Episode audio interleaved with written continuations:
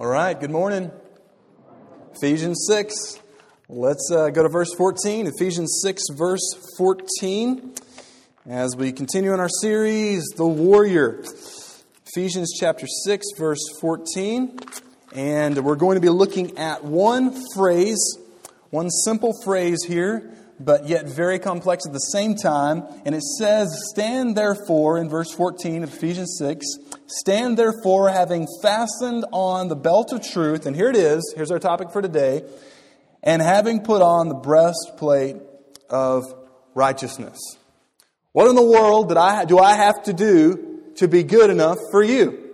Seriously, what do I have to do to be good enough for you? Isn't that the question that's come up in your relationships before? You may not say it like that, but honestly, when we think about God, there's always the question in the back of our minds that when we go down that road, that it seems like there's guilt and there's sadness and there's regret. I wish that I had not done that. There's always the question of what do I have to do to be in a right standing with God? And there's sometimes people have different reactions to that, don't they? You've got kind of the person who conforms to everything. This would be like the, the quintessential overachiever, right? Any of you have those in your family? I, I mean, it seems like if someone says, I want you to get one hundred, to get the perfect score, they want to get one hundred ten. They want to do the best that they can and even more. I think the Apostle Paul, before he became the Apostle Paul, really exemplified this. Because in fact, the Apostle Paul was Saul, and he was a Pharisee.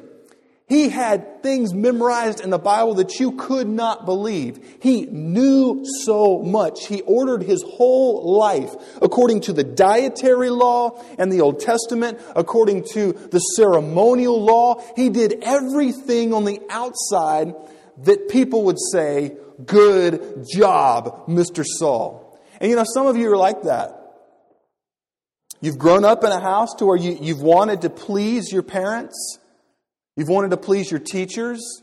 You just wanted to do well. You didn't want to be a bench warmer. You wanted to start. You're just a type A driven person. And often when we come to the questions like Christianity and, and how do I get saved and how do I come into a right relationship with God? How do I know if God approves of me? If you're this type of person that you like to conform to things, you, you just like to do things right. You know, I, I mean, there there are things that, that are ordered. It's just a very orderly type of person. Often what can happen is if you're that type of person, if you apply that to God, you'll always be trying to live up and gain God's approval by your goodness. But in fact, that's totally contrary to the gospel. You also have a person, they're just clueless, right? You ever been around anybody clueless? Okay. It's kind of like they don't know and, and, and they probably don't care. This would be like the Gentiles. Throughout the Bible, you see the word. What in the world is a Gentile? A Gentile is a non-ethnic Jew. And virtually all the Gentiles, they had never really heard of God's Word. They had not heard of the Gospel. Um, they had not really heard of the law of God. They didn't really know what sin was, except for in their conscience. And can we just be very honest this morning? It's very easy to rationalize away our own sin, isn't it? You ever heard this one? Well, I'm just as good as the next guy. What's the problem with that? No matter who the next guy is, he's still not perfect. And that's the only thing that will satisfy God. And so there's a person who's, you know, really trying to do, do, do to gain God's approval. And then there's people who just don't know. And a lot of them don't care. Then there's the, the person who, I mean, they're, they're kind of like cavalier. They're like, you know what? I don't want to have anything to do with God. I don't want to go to church. I'm I'm on the highway to hell, and I want to just go ahead and live it up. I don't give a care. Although they don't usually say care. They say, I don't give, well, you know, they just don't care. There's, the life is like totally opposed to God. It's basically like this. It's kind of like um, little kids, like two-year-olds. Parents, you remember those days? All right? Terrible twos, terrific twos. You take a kid and somewhere within like that young mind, it kind of just clicks. It's kind of like the sin nature really gets locked in good. And they look up to their parent And in defiance, that little kid, they put their tongue on the top of the roof of their mouth and they get some air in their lungs and it sounds like this. No! You ever been there? And you see in that little mind defiance, don't you? If you've ever worked in, in the nursery, you'll probably see that. And so it's like sometimes lives are characterized by wanting to do as much as they can to get God's favor and to get God's righteousness that the Bible describes as a breastplate. And then some people don't really know, and then others don't even want God in their lives. And in all of the cases, it needs the grace of God to come. Now you have, we're going to look at five questions this morning. You have it there on your outline. First question that we're going to look at in regard to righteousness. These are questions that people have when we read something. Like, honestly, honestly, if we could have a show of hands, there would probably be a majority of us here when we read the word righteousness. First of all, the question is, what in the world is righteousness? Why does it matter?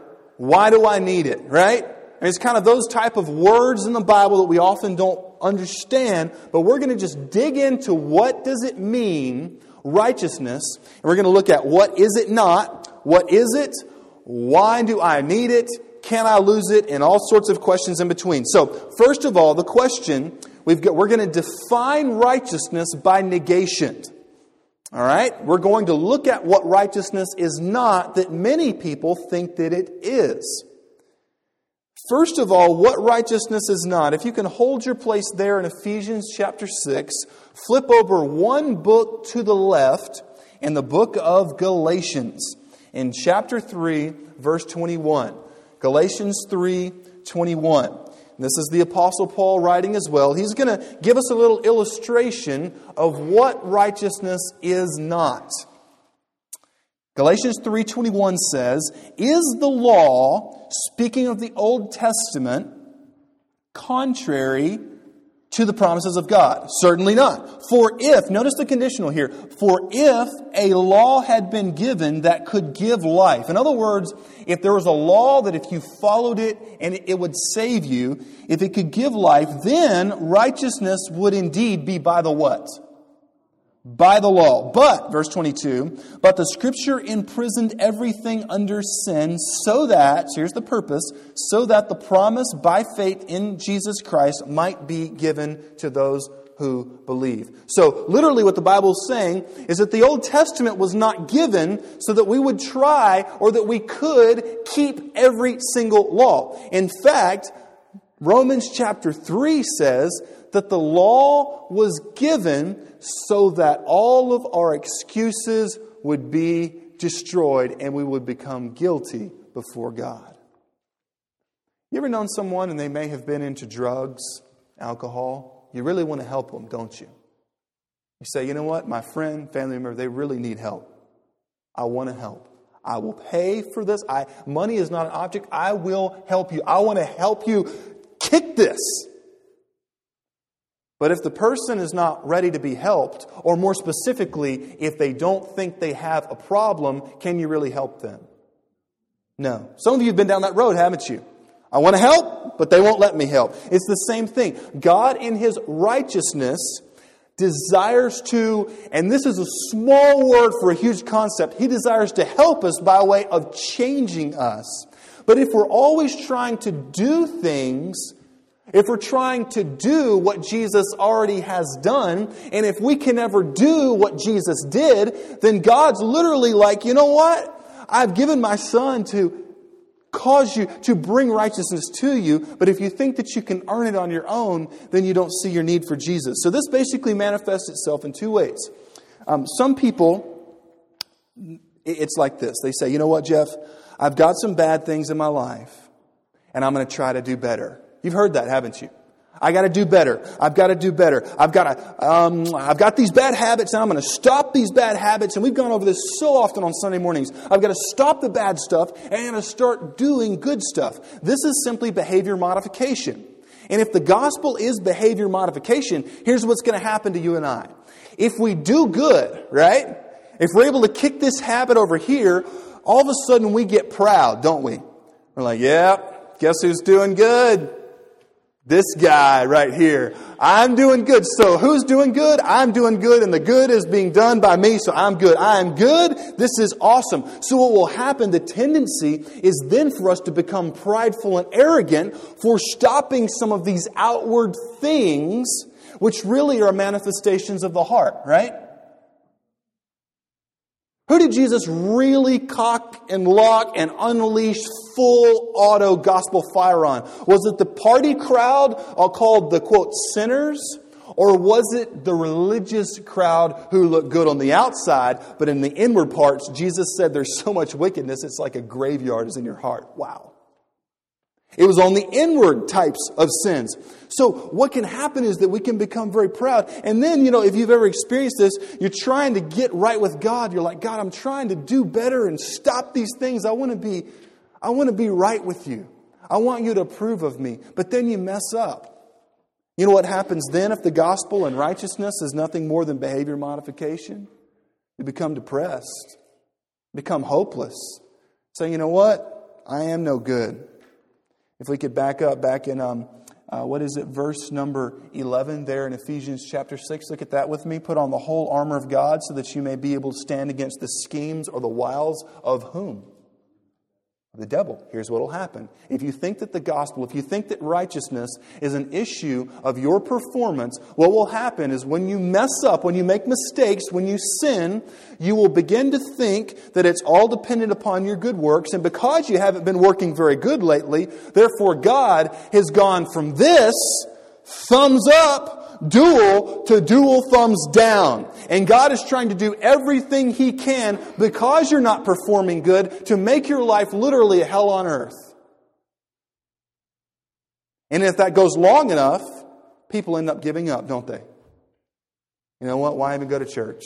Why even try? I've tried to stop this habit. Man, I've tried to start doing these good things, but it's just so hard. And so instead of just making myself miserable all the time, why don't I just go ahead and say, who gives a care? I'm going to go out and party hardy, right? Notice that behavior modification, if that's what righteousness is, then you will either on one hand be very prideful and arrogant because of your good behavior, or you'll be defeated and consistently thinking, I am a worthless piece of trash. There's a, a verse that you might want to write down in regard to this. It's in Luke chapter eighteen, verse nine. And Luke records this. Speaking of Jesus, Jesus, He told this parable to some who trusted in themselves that they were righteous and treated others with contempt. So that's the behavior modification there. We're thinking that righteousness is like, okay, well, if I've done good, then there's obviously people who have not done good. So question, who is the standard there? Is the standard to God, or is the standard of behavior modification not right righteousness, it's comparing to other people? And that's not what the Bible's speaking of at all. And it's so easy to stand, set up a human standard of goodness, isn't it? I read a story one time about this little kid, and he, he said that he was twelve foot tall, or six foot tall rather, and, and what had happened is he, he was comparing himself by his own feet. He measured himself by his own feet, and he, that's how tall he thought that he was, and he's measuring himself, himself by the wrong standards. So the point of the Bible and righteousness is that God is the standard. He is the definition of righteousness.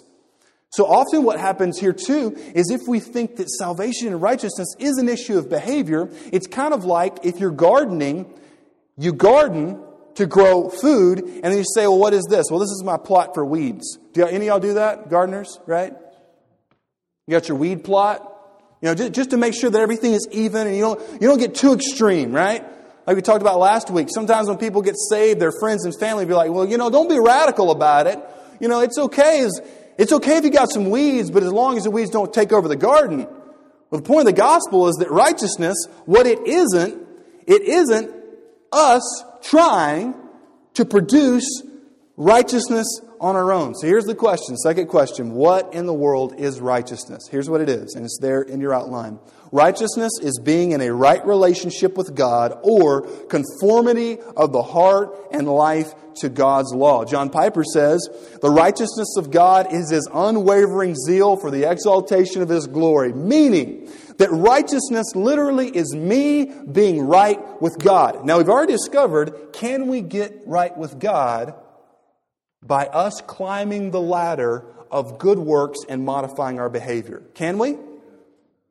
No. You say, but Jeff, what if I stop doing these things over here, right? What if I really start changing my life? What if I turn over a new leaf? Well, it's still the same leaf, isn't it? And if you flip a leaf twice, you're back where? Square one. And we've all experienced that, haven't we? Changing our lives a little bit here and there. And then it ended up, you know, a few months down the road, it comes back to the same old thing.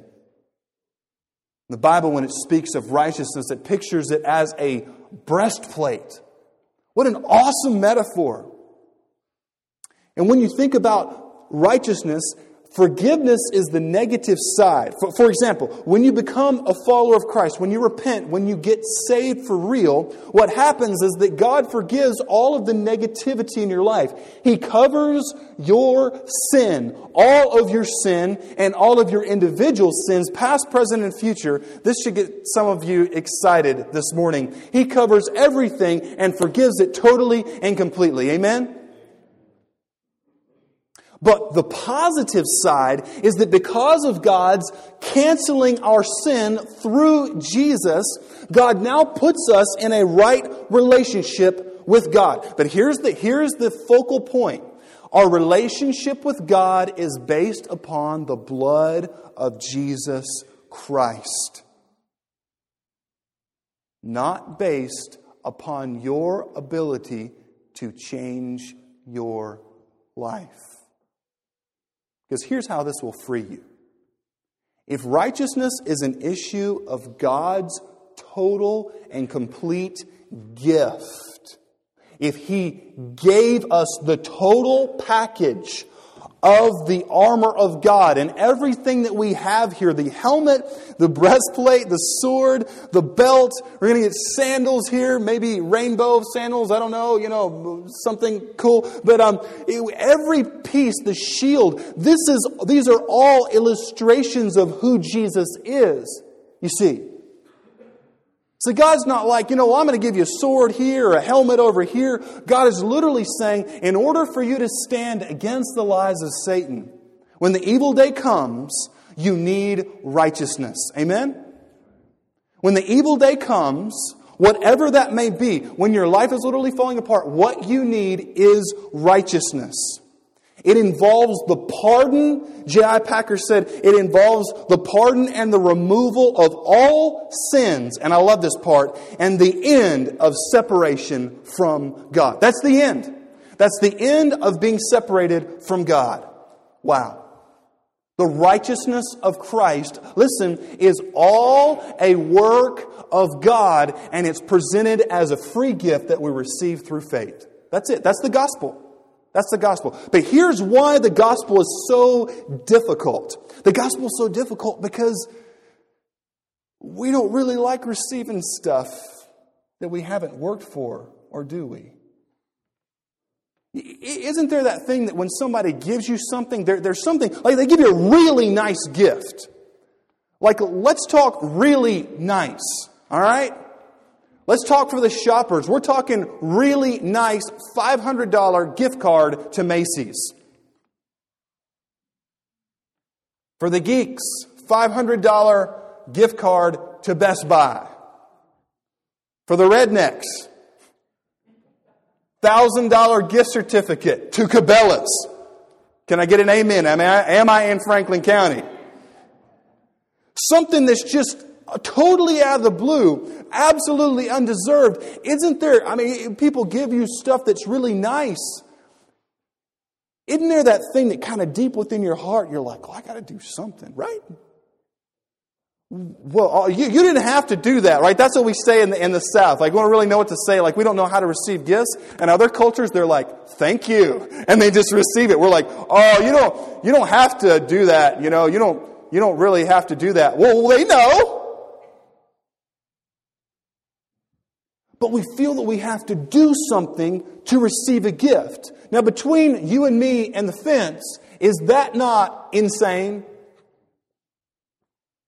If a gift is earned, then it's not a what? A gift. And here's the thing, by our performance, I'm speaking personally, by my performance in the area of righteousness and holiness and perfection, if I got what my works and my goodness can achieve, do you know what I would get? I would get the wrath of God.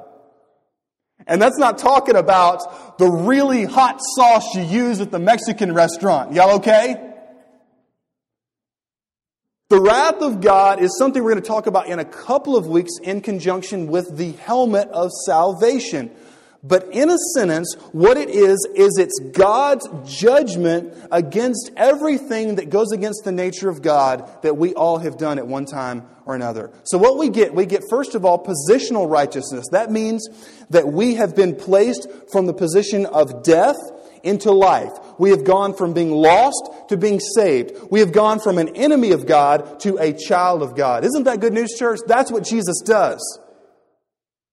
Righteousness.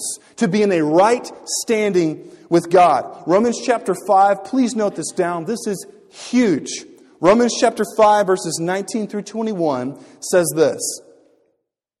For as by the one man's disobedience, the many were made sinners. That means that when Adam and Eve messed up, sin entered into the world. So by the one man's disobedience, the many will be made righteous.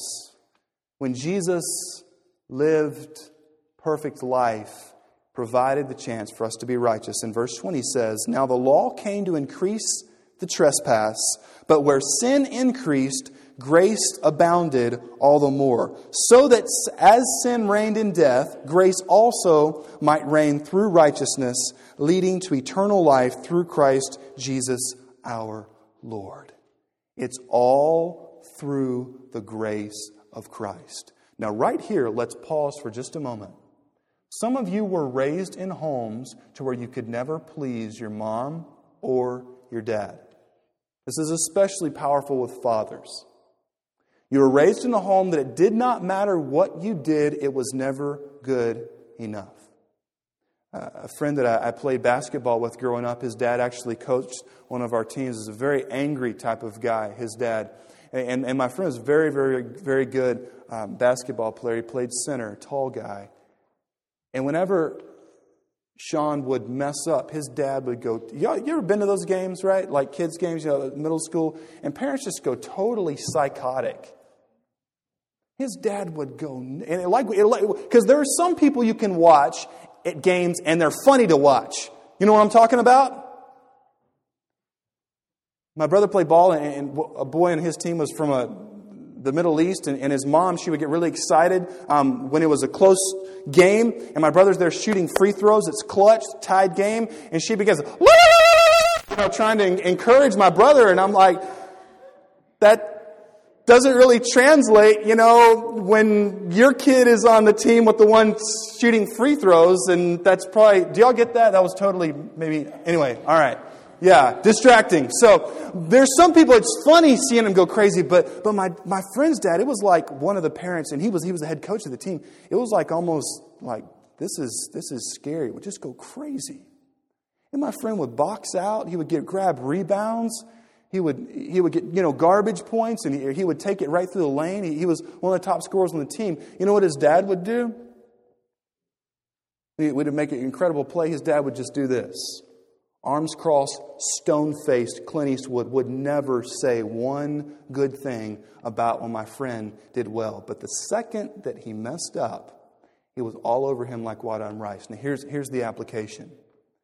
Some of you were raised in that type of unbiblical, unsaved parenting. And when you hear that God is the Father, that He is the one who gives gifts, in the back of your mind, and this is getting a little bit deep here, but, but often in the back of your mind, what happens is you remember your father or your mother who only approved of you when you did good. And the only way that you could keep or earn the approval of your earthly parents was by good works. You think that that applies to God. But the gospel, praise God, is the opposite of an impossible to please parent.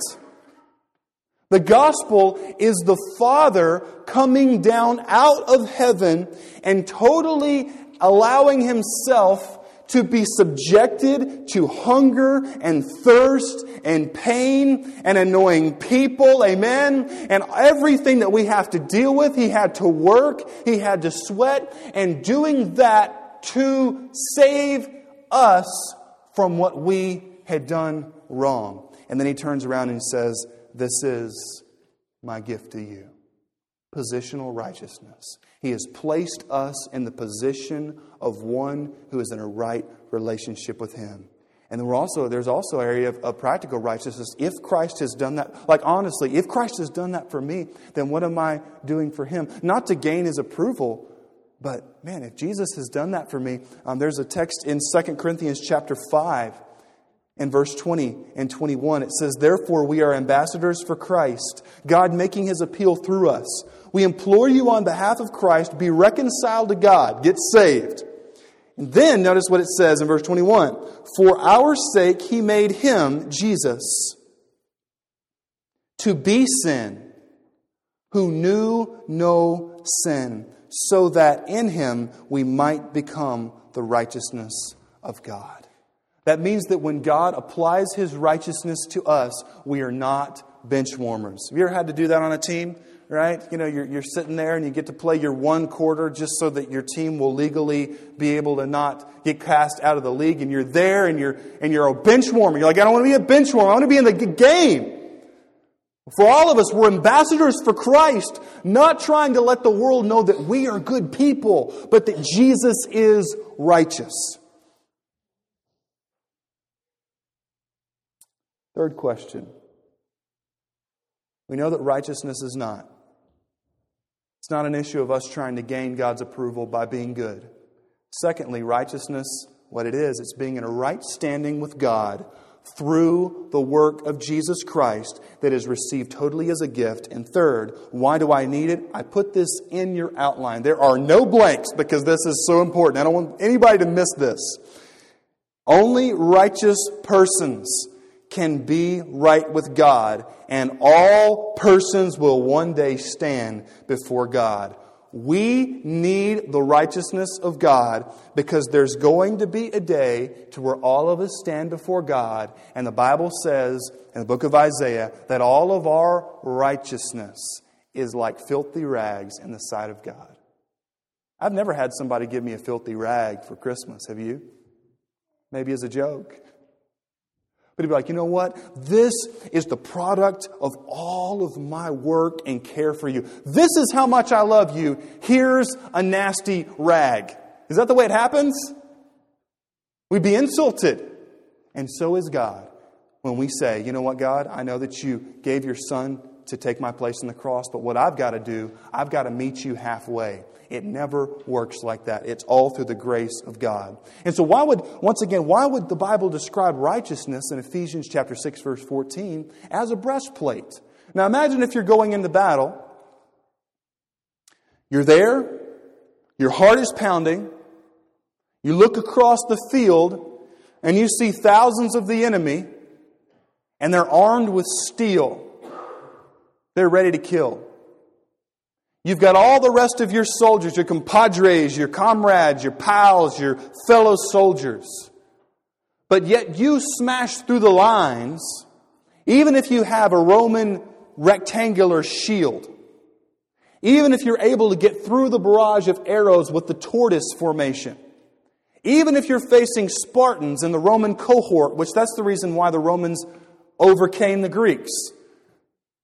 The phalanx, which you saw in the movie three hundred, where it's shoulder to shoulder, shield over shield, spear on top of spear. So every space that you could fit man and man and man going back, you would have a spear over the top or underneath. So you basically had sixteen feet of spears with every couple of feet, another spear doing a scissor type of formation. But the weakness of the phalanx was that it couldn't move very well. So what the Romans did when fighting the Greeks, the Roman cohort, a smaller, more mobile unit, was able to cut into the phalanx and then it all fell apart. But imagine if you were in any of those scenarios and you went into battle without a breastplate. You don't have to be a rocket scientist to see that every vital organ in your body, except for your brain, and for some people that doesn't get used very much. And I'm talking about a group in Washington, D C, but I'll move on. You're in serious danger if you don't have a breastplate. Now, how crazy would it be? Let's put ourselves in a battle situation in Afghanistan. We know that the enemy is on the other side of the ridge, and you've got guys sitting around, they're strapped from head to toe, M fours, they've got M fourteens, somebody's got a three thirty-eight Lapua sniper rifle, the Barrett fifty caliber, I mean frag grenades, we've got howitzers ready to rumble, alright? And then I come in and say, well, you know what, we're not in battle yet. So I think I'm going to wait to put on my uh, flak jacket, my bulletproof vest, maybe after the first shot is fired because I don't want to carry it around. First of all, you're saying, Jeff, say no to drugs. Amen? That's crazy. Because you don't know when it's going to happen, right? If you're in war, there's something called ambush, isn't there? And the reason why the Bible explains righteousness as a breastplate is because it protects everything that's vital. When the evil day comes, and this is spoken of in Ephesians chapter six, that we may, having done all to stand against the evil one. And then it also says at the end of verse sixteen, the shield of faith is able to extinguish all of the flaming darts or the arrows of the evil one. Listen, the evil day will come. And Christ's righteousness in your life, having been received by faith, listen, is the only thing that will allow any of us to stand. Because what the world will tell you, the world will tell you, well, what you need is, is good self-esteem. You are a winner. Have it your way. You are an amazing person. And you can do anything. And you just hear the crowds go wild. Yeah, that's right. I'm a winner. I can do anything. Yes. And there's nothing that we cannot conquer in a united front. And the crowd's like, yes. But when the evil day comes, listen to me. Yourself will fail. There's a day in which even the strongest soldier who wins the greatest of battles, even the person who is a prisoner of war, who has endured terrible torture, there's going to be a day to where human ability to withstand not difficulties, not sickness, not losing jobs, but the day that Satan targets you, I will take this person down now. You are in the scopes of the enemy. It does not matter, guys, what your max is on your bench press, okay? Does not matter how much money you have. The only thing that will matter is Christ's righteousness in you. That's it. Because when the self comes to the end, when their human inability, and by the way, we cannot defeat Satan on our own, church. It is humanly impossible to defeat a higher spiritual being such as Satan. He is powerful. He is real. My master's degree, I studied philosophy, all right? I think Satan is real. I think that it makes sense, the evidence that we have in this world and with the Bible, that Satan actually exists. He's not just a figment of some medieval scholar's imagination.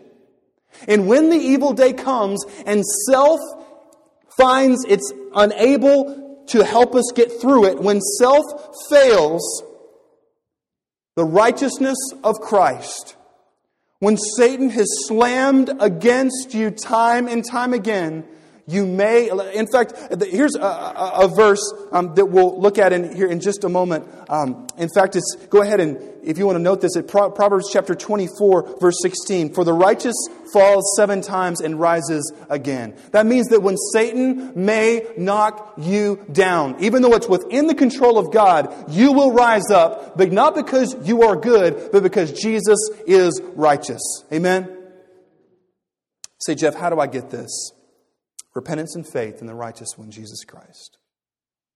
Repentance and faith in Jesus. That's it.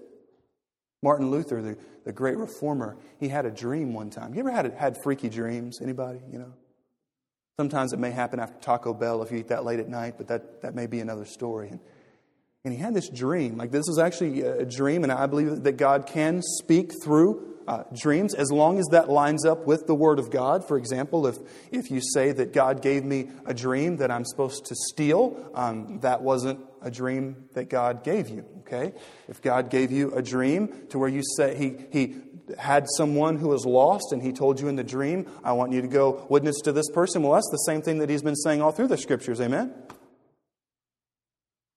Martin Luther had this dream, and, and Satan came to him in the dream. And had this long scroll that kind of spilled out and rolled across the floor. And it had this list of all of these sins. And, and Luther looked at that, and it was like Luther's life. All of the sins that he had ever committed. It was like printing off the database. And Satan began to say two words. All sin. All sin. All sin. And just pointing to it. All sin. And Luther, it was like he said in, in this account that he began to be greatly afraid. And, and Satan was just accusing him. All sin. You know, like all sin. Pointing at that scroll. And then the words came into Luther's mind. The blood of Jesus cleanses us from all sin. In the dream, Satan vanished. And he fell to his knees in praise of God. When the evil day comes, which is the context of Ephesians chapter six. When it, not if, when it comes, the only thing that will matter is the righteousness of Christ. You say, Jeff, how do I get it? Receive Jesus and all that He is, and He will help you to do those things that you can't do on your own. Finally, last question. Can I lose it once I get it? If the righteousness is that we're going to read this verbatim out of the outline. If the righteousness were ours, then we could lose it. But since it is Christ's righteousness, it cannot be lost because He does not lose anything. Let me read that one more time. Let this soak in. Can I lose Christ's righteousness? If the righteousness were ours, then we could lose it. But since it is Christ's righteousness, it cannot be lost because He does not lose anything. And today it's very simple. The righteousness of Christ, which is Jesus' perfect life, His perfect death, and His resurrection, everything that Jesus is, to help us, to enable us to have a right relationship with God. Remember the question that we started off with? What in the world do I have to do to be good enough for you? Maybe the spouse that has loved you unconditionally. Maybe the parent that has had very minimal conditional love, if that. In this world of evil, you have the God of the universe breaking through the cloud of nastiness and selfishness and saying, "Here is my gift. It is my righteousness. It is me. Receive me, and I will cause you to be in a right relationship with God." And that's when, please hear me, that's when, only then, that's when the guilt falls off of your shoulders like water off the back of a duck. It is receiving by faith the righteousness, the perfection, and the holiness of Christ. And when you receive that, you will be able to, when Satan targets you in the evil day, to say, "Bring it on," because God not only has my back, but He has everything protected, vital in my life.